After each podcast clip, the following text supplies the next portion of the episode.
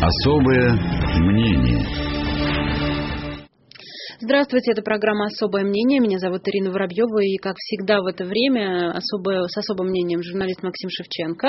Мы сейчас попробуем снова, а, все ли нас... А вот не слышим. О, Максим. Есть звук. Все. Отлично, супер, да, да. Здравствуйте, Максим. Есть звук, прекрасно. Да. А, Максим, скажите, пожалуйста, да. сегодня мэрия Москвы не согласовала партии КПРФ и движению Левый фронт митинг против принятия поправок в Конституцию. А вы поддерживали эту заявку на митинг вообще? Конечно, безусловно, поддерживал. Я считаю, что а, а по каким критериям? Что это создает какую-то опасность санитарно-эпидемиологическую? Да, сослались на неблагоприятную эпидемиологическую обстановку. Ну, тут не попрешь против этого, как говорится. А, на самом деле болезнь-то есть, каждый день сводки приходят по 8 тысяч, там по 9 тысяч заболевает по-прежнему. Несмотря на то, что мы все сидим уже теперь в террас, э, на террасах тут кафе, все равно э, люди болеют по-прежнему. Поэтому против лома нет приема. Ну, э, подождите, то есть вы признаете, что болезнь есть, что заражаются люди, но тем не менее вы поддерживаете вот такую заявку на митинг. Ну, как так? Ну, я поддерживаю заявку на митинг, потому что мы, я, допустим, переболел, у меня антитела. Я думаю, что те люди, которые на этот митинг придут, понимают всю опасность этого как бы заражения. Многие тоже переболели. Есть члены КПРФ, причем депутаты Госдумы, которые тоже переболели. Леонид Калашников, например, там и так далее. А, я уверен просто, что а, люди, находящиеся в трезвом уме здравой памяти, какими являемся мы, представители левой оппозиции, демократической оппозиции, уверен тоже, мы не нуждаемся в том, чтобы какой-нибудь Собянин или Анна Попова бегали за нами, как папочка и мамочка. Лучше бы они нам не врали в апреле месяце, лучше бы госпожа Попова не врала всей стране в марте, 23 марта в программе Познера, когда она рассказывала, что у нас все пройдет гладко, как в Сингапуре, и нам не надо как бы вводить карантин, э, потому что они хотели провести голосование 22 апреля, поэтому они его не вводили. Лучше бы Собянин не устраивал всю эту давку около метро, а сейчас мы сами о себе могли бы позаботиться. Мы пришли бы в масках, мы пришли бы в перчатках, мы пришли бы, э, оберегая э, там людей пожилого возраста, тех, кто не переболел, да, и, как говорится, те, кто переболел, у нас уже свои как бы есть отношения. Я вот дважды сдал кровь на антитела, у меня очень высокий уровень антител, и готов еще третий раз сдать, если врачи сочтут это нужным. Поэтому мы принимаем, вот я лично принимаю этот запрет, понимаю, что объективные обстоятельства, которые мы не можем перепроверить, да, которые от нас не зависят.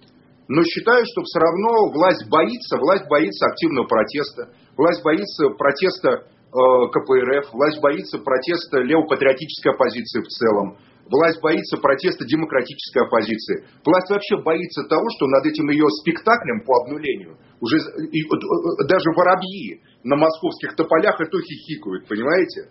И, и то смеются. Поэтому власть вообще попала в такое позорное и постыдное э, положение, в которой ей только ничего не остается, как э, с э, выражением такой держиморды из э, такого Угрюм-Бурчеева, э, Салтыкова-Щедринского маршировать там вдоль домов и только с ненавистью думать, как бы реку остановить, понимаете? Вот эту реку э, нашего уже к ней такого легкомысленного и наплевательского отношения, потому что, честно говоря, они уже довели ситуацию до такого абсурда запредельного, нет, я понимаю, что Кириенко и всем его, э, э, как говорится, сподвижникам необходимо во что бы то ни стало теперь эти бюджеты, чтобы бюджеты оправдать, все это провести.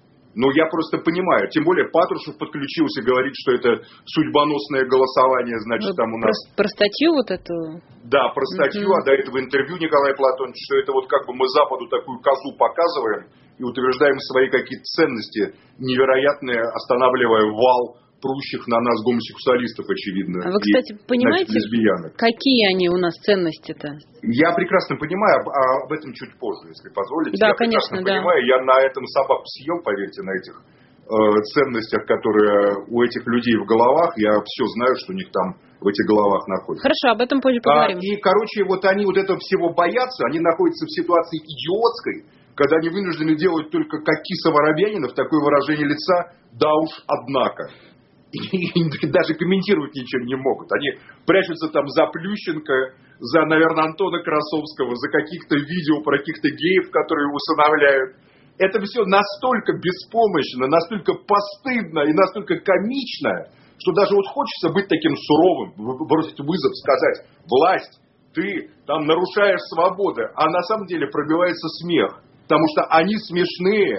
Этот король, который тут собирается сейчас грохотать танками 24 июня по Красной площади, он абсолютно голый, не просто голый, он, он еще смешной. И только слепой этого может не видеть. Вот вся эта власть со всеми их мероприятиями, она себя поставила в дурацкое и идиотское положение. Поэтому я думаю, Ира, нам надо просто всем людям доброй воли, я вспомню такой прекрасный термин, просто творить свою реальность, параллельную реальность, реальность нашей жизни. Мы должны сами организовывать жизнь в наших городах. Вот жители Сиэтла нам показали, нам говорят, как вы так, без ментов жить нельзя, без Росгвардии нельзя. Да нет, вот вам, пожалуйста, капиталистский холм в центре Сиэтла. Требуют, чтобы полиция не финансировалась государством. Говорят, мы сами организуем безопасность на улицах наших городов. И ну, смотрите, наша уже эта официальная пропаганда, как бы до этого она так со смаком рассказывала, как там у американцев все плохо, а тут что-то так примолкли. Я только видел репортаж Russia Today, Э, в интернете, значит, где, значит, Russia Today традиционно говорит, вот, мол, там в Сиэтле, там все потрясающе. Э, я просто понимаю, что за то, что эти ребята делают в Сиэтле, здесь бы давно всем руки повыворачивали, в автозаке покидали бы и дубинками намолотили бы. Но я-то считаю, что это прекрасный образец того, что люди способны к самоуправлению, к самосозиданию гражданского общества. Поэтому я и предлагаю сейчас, на фоне того комического и постыдного положения, которое власть сама себя загнала, нам просто организовывать свою жизнь, договариваться о своей конституции, реальной конституции. Конституция, которая является документом гражданского, общественного согласия, диалогом между разными политическими силами, организовывать диалог между политическими силами. Они сами нас толкают к организации принципа советов, принципа народовластия. Ну Никто не даст нам, в конце концов, избавления от них, ни бог, ни царь и ни герой.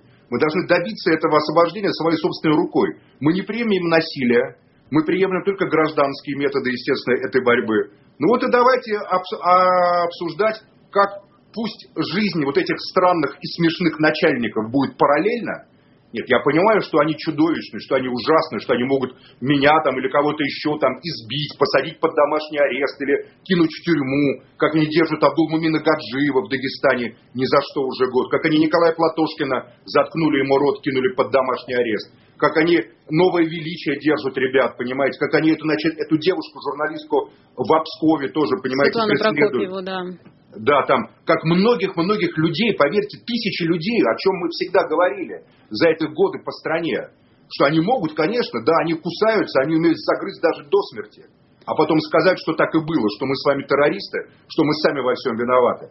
Но на самом деле пришло время, и они сами поставили ситуацию таковой, что мы можем создать альтернативную реальность. Я предлагаю просто это делать.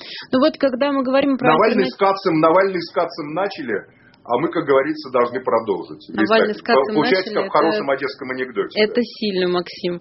Слушайте, ну вот про альтернативную реальность. Вот в прошлом эфире рассказывали про голосование по, по, за те поправки, которые предлагала КПРФ да, на, на, на сайте. Но да. я, честно говоря, Максим, не очень поняла, какой смысл, извините, пожалуйста, при всем уважении голосовать за эти поправки, которые не приняли, э, куда-то идти, что-то что делать, э, если это все останется внут, ну, как бы внутри сайта КПРФ и все, собственно, ну, больше ничего нет, не будет. Ну, вы, во-первых, во-первых, это не внутри сайта КПРФ. Если вы позовете в прямой эфир Юрия Вячеславовича Афонина или, допустим, Геннадия Андреевича Зюганова или э, Дмитрия Георгиевича Новикова или каких-то, или, значит, э, там, значит, Леонида Калашникова там, или Владимира Кашина. В общем, в КПРФ есть прекрасные спикеры, которые, в отличие от меня, являются членами партии раз и э, лидерами фракции два. И могут вам изложить позицию просто и партии, и фракции. Вот Жириновский в эфире «Эхо Москвы» э, как бы присутствуют, а КПРФ что-то у вас маловато. Да ну, что вы, ну по... вот же был у нас и бывший губернатор э, Левченко. Нет, я же сейчас не про ну, губернатора, ну, что, Ир, мы что? говорим про поправки. Ну, я же не член ЦК, я же не член президиума. Вы пригласите же... какого-то Максим, члена ну вы же президиума. призывали. Подожди, вы же неделю назад говорили, идите. Правильно, но и почему вот... я должен говорить за президиум ЦК КПРФ. Потому что есть... вы призываете людей делать это. Я, как человек, который Все правильно, но хочу... есть члены президиума ЦК КПРФ, которые с удовольствием в эфире «Эхо Москвы» расскажут о позиции КПРФ. Не сомневаюсь в этом. Не сомневаюсь Что касается меня, то я считаю, что это, конечно, наше внутреннее дело, такая же параллельная реальность. Мы призываем вас обсудить вот наши 15 поправок, поправки Левопатриотического фронта. Я, кстати, скажу так, с какими-то из них я не согласен. Я проголосовал против них, допустим. Сейчас не хочу уточнять, чтобы не уводить разговор просто в сторону. С какими-то я согласен. И мы это открыто обсуждаем с нашими товарищами. Но это позволяет нам консолидировать наши ряды в преддверии 2020 года, 2021 года, 2024 года. То же самое, как я понимаю, по дебатам Навальный-Кац э, происходит на лево, на либерально-демократическом фланге да, оппозиции. Нормальный процесс. Я не вижу тут никаких таких странных вопросов, а зачем вы это делаете. Естественно, мы это делаем не для того, чтобы понравиться или не понравиться власти, плевать на них. Вот честно скажу. Мы это делаем для себя. У нас есть свои поправки, которые выдвинул значит, э, президиум ЦК КПРФ, левопатриотический э, значит, фланг оппозиции. И вот мы предлагаем, давайте мы их обсудим. Потому что обсуждать веру в предков, горячие завтраки и обнуление Путина уже вот тут вот. Понимаете, уже так достало, что это уже неинтересно. Давайте мы ваши поправки обсудим. Наверняка вот у вас есть какие-то поправки. Конечно, но меня не позвали Я думаю, в комиссию, что это, вот это и есть реальная жизнь, понимаете? Вот это и есть конституционный процесс. Когда люди не по приказу начальства, а сами обсуждают свои предложения в Конституцию. Вот КПРФ выдвинула свои предложения. Единственная фракция, которая это сделала. Эти предложения в подавляющем большинстве были отвергнуты. Более того, после того, как неожиданно встала Валентина Ивановна Терешкова и как бы улетела в политический космос в одно мгновение, вышла на орбиту э, значит, традиционных ценностей, так это назовем, и обнуления, э, все вообще изменилось. Все вообще поняли, что в этом вообще не, нельзя участвовать.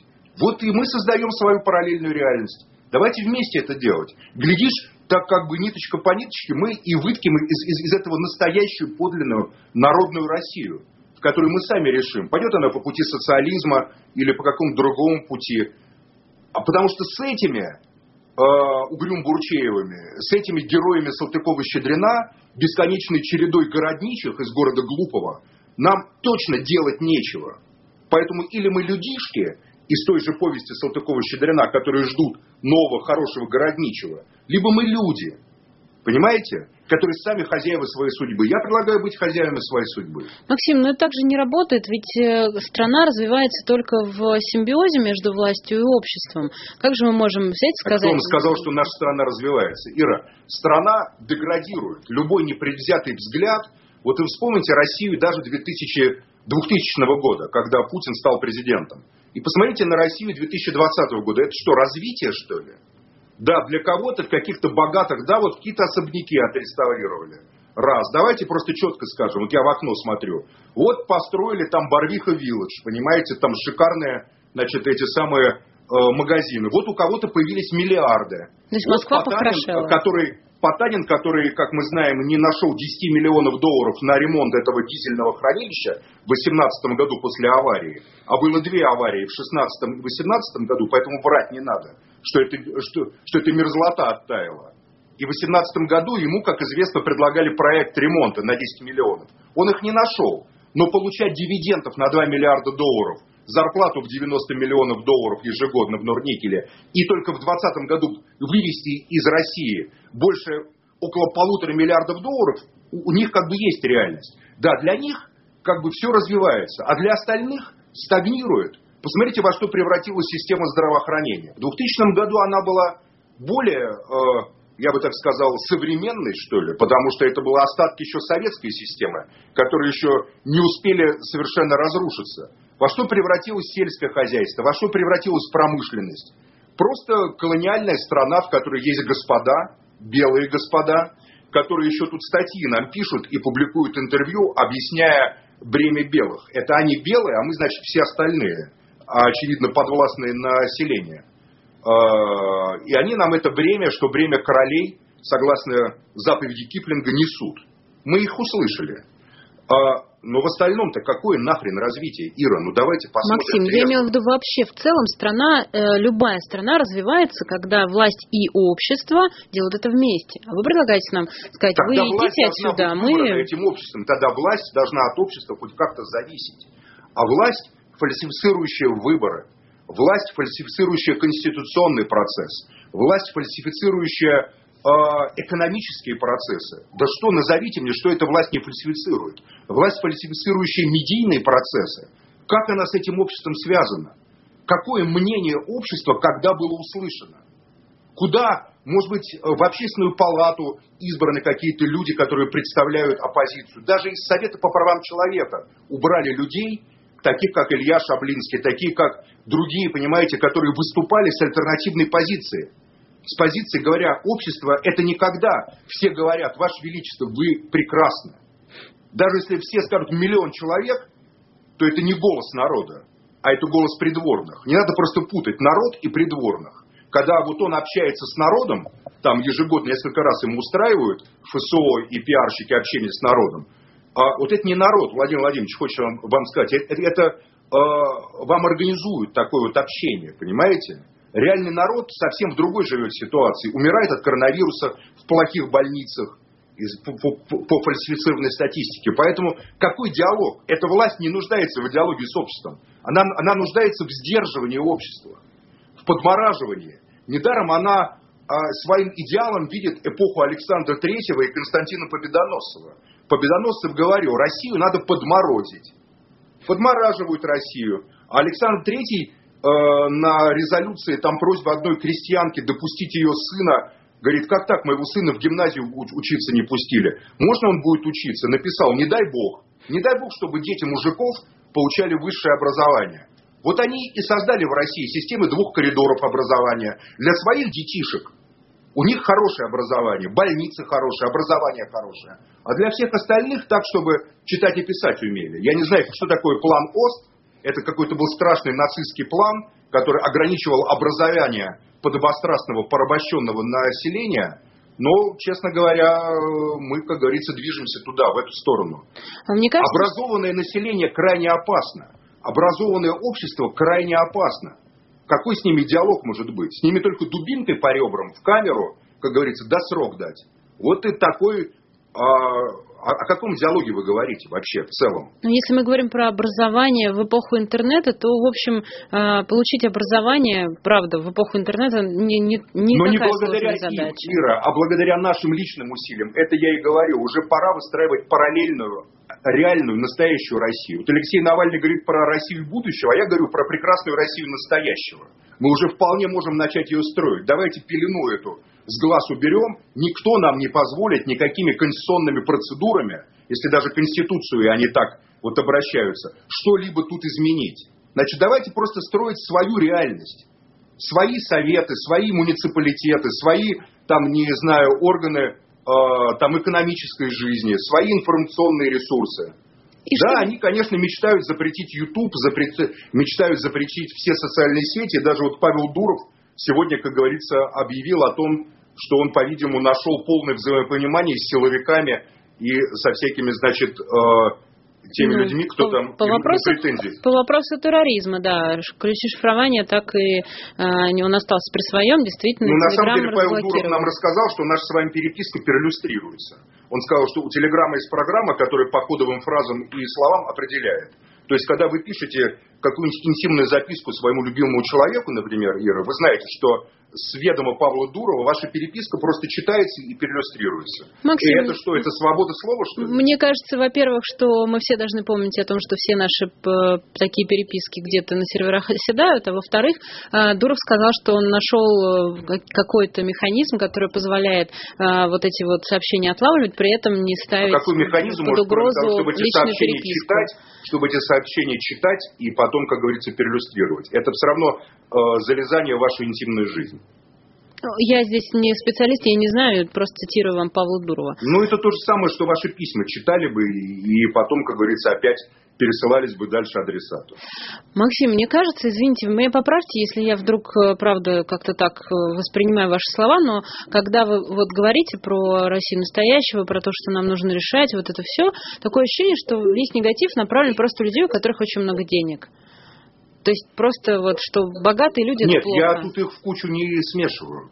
Есть люди, которые заработали эти деньги на грабеже страны, которые заработали на распиле бюджета и на получении денег, которые могли пойти на развитие образования, там, здравоохранения, не знаю, инфраструктур, э, банковских систем, которые бы кредитовали нормально малый бизнес или средний бизнес. А есть люди, которые в силу того, что они пользуются уважением и доверием, что про них знают, что они порядочные и честные люди, они создали свой бизнес, не занимая деньги у государства, понимаете? Не беря э, государственные тендеры бюджетные. Есть люди, которые берут тендеры и при этом их не пилят. Я тоже не, не хочу всех как бы очернять. Я знаю таких людей, знаю таких бизнесменов. Как правило, они решают свои вопросы, обращаясь, как правило, друг к другу тоже, понимаете? Если ему не хватает денег в инвестиции, он не, не идет в государственные там институты, говорит, дайте мне. Он идет там и э, к друзьям, знакомым, там можно у тебя, ему, допустим, говорят, ты знаешь, у меня там деньги в обороте все, я бы тебе дал. Но этих людей знают как порядочных людей, которые не пилят, которые не обворовывают своих сотрудников, которые вовремя отдают свои долги, а, а если не могут отдать, то говорят об этом. Давайте там вот это самое я, кстати, не, не могу сказать, что все уж банки наши так вот уж там плохи. Финансовая система, без нее государство жить не может. Это ленинская позиция тоже. Ленин сразу с ноября-декабря 17 года пытался наладить с банками нормальные отношения. Банки объявили бойкот большевикам. А, ну, сейчас не про историю. Поэтому я не огульно всех богатых. Но просто правящий класс нашей страны это люди, которые в основном нажили свои состояния за счет грабежа и обворовывания нашей Родины при поддержке э, системы политической и государственной. Я считаю, что национальные буржуазии такие тоже есть, и это вполне прогрессивный класс на данном этапе исторического развития. Они существуют как бы под спудом и под гнетом этой системы. И вполне э, их, допустим, голос звучит через голос Дмитрия Потапенко, который выражает это все. И иногда Бориса Титова, понимаете, Павла Грудинина. Вот это люди, которые умеют работать, которых просто гробят их дело. У Павла Николаевича Грудинина сейчас просто наглым рейдерским захватом родственник э, генерала Громова Дмитрий Саблин, один из лидеров Единой России, боевого братства, просто уничтожает совхозами Ленина, отбирает эти земли при поддержке губернатора Воробьева, между прочим.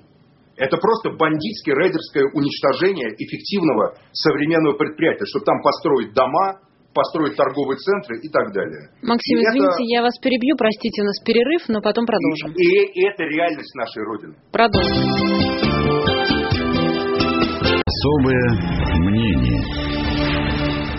Продолжается программа «Особое мнение». Прежде чем продолжить разговор с Максимом Шевченко, у которого сегодня есть это особое мнение, напомню нашим слушателям, что после 20 часов будет программа «Без посредников» с Алексеем Венедиктовым, в 21 час программа «Грани недели» с Владимиром Карамурзой-младшим, но в 22 часа Сергей Бунтман и новый номер журнала «Дилетант». Это вот такие анонсы, которые, а, которые я вам рассказываю, чтобы вы знали, чего ждать дальше. Максим, а вот да. а, я продолжаю оставаться вот на ваших рассуждениях власть, общество, да, построение нашей реальности. И при этом э, все еще хочу с вами поговорить про ценности.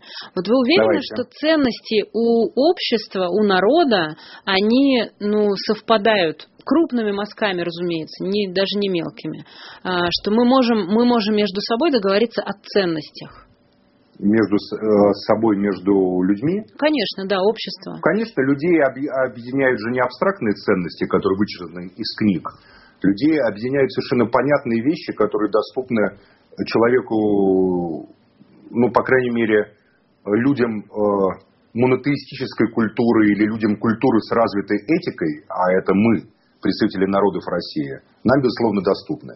Первое – это взаимоуважение. То есть мы, мы, мы должны уважать друг друга просто. Именно должны. Это слово вот именно в модальной форме я употреблю. Да? То есть уважать друг друга – это как? Это значит, что если человек отличается от меня, но при этом не лезет ко мне, да, ну вот ты живи. Но при этом, при всем, э, конечно же, э, мы должны, э, именно должны, опять-таки, находить общий язык друг с другом, а обсуждать, и, и это главная задача культуры на самом деле – общей культуры. Что такое хорошо, что такое плохо, да?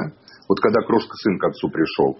Я вообще никогда у меня не было проблем ни с людьми никаких национальностей в нормальном диалоге, если мы только переходили на политику, ну тут начинался конфликт, начиналась ссора. Но политика это же не человеческая по большому счету. А основой любого общества является э, взаимососуществование людей, их взаимная жизнь. А, если люди живут в мире, то между ними всегда есть договор.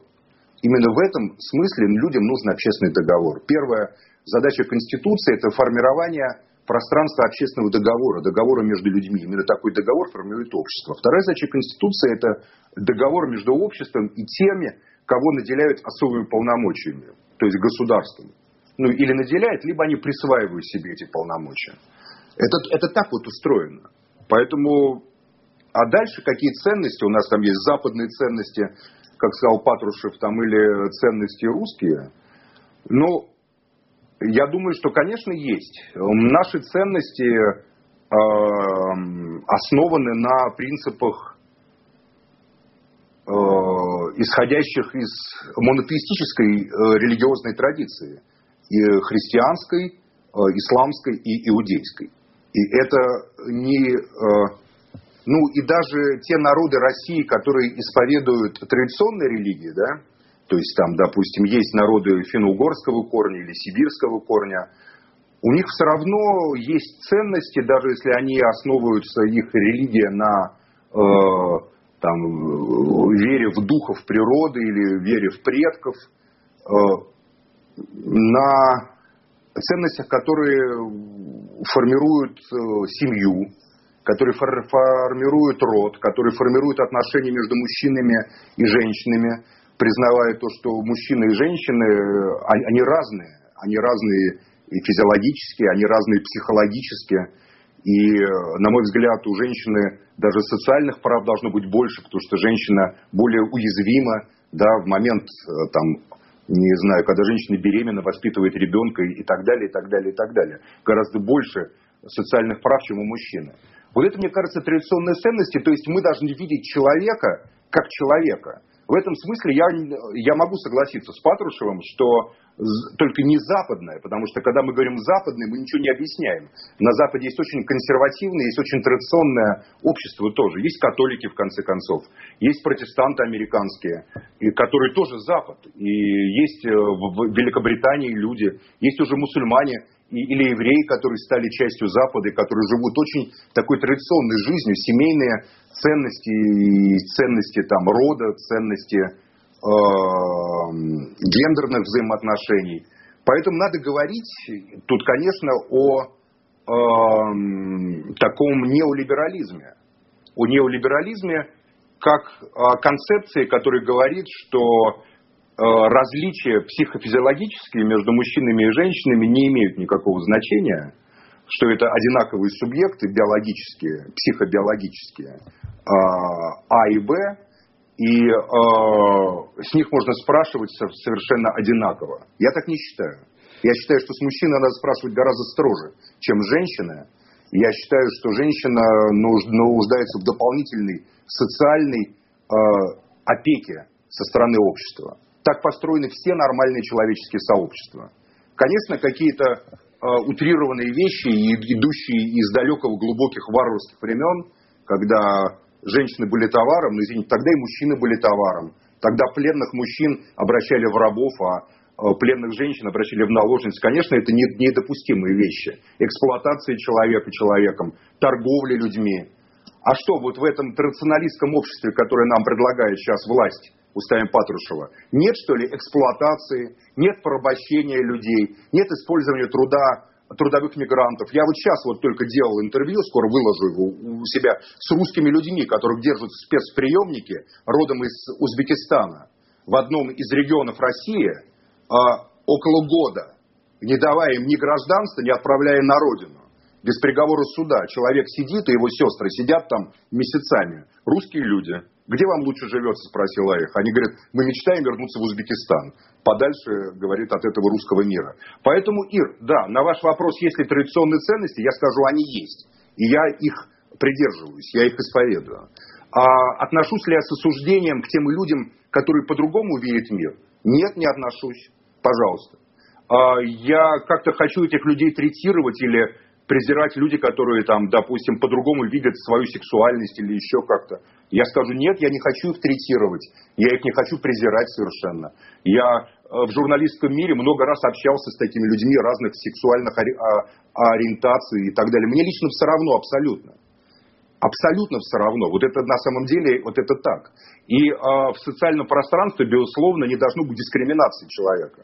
Но хочу ли я, чтобы, допустим, а вот эти ценности неолиберализма пришли в школу и детям рассказывали э, с детства о том, что нет никакой разницы между мальчиками и девочками. Нет, я этого не хочу. Максим, да вы либерал вообще-то, я хочу вам сказать. Я вас послушала Я не либерал, сейчас. я, либерал. Свобод, я свободомыслящий человек, я христианин прежде всего.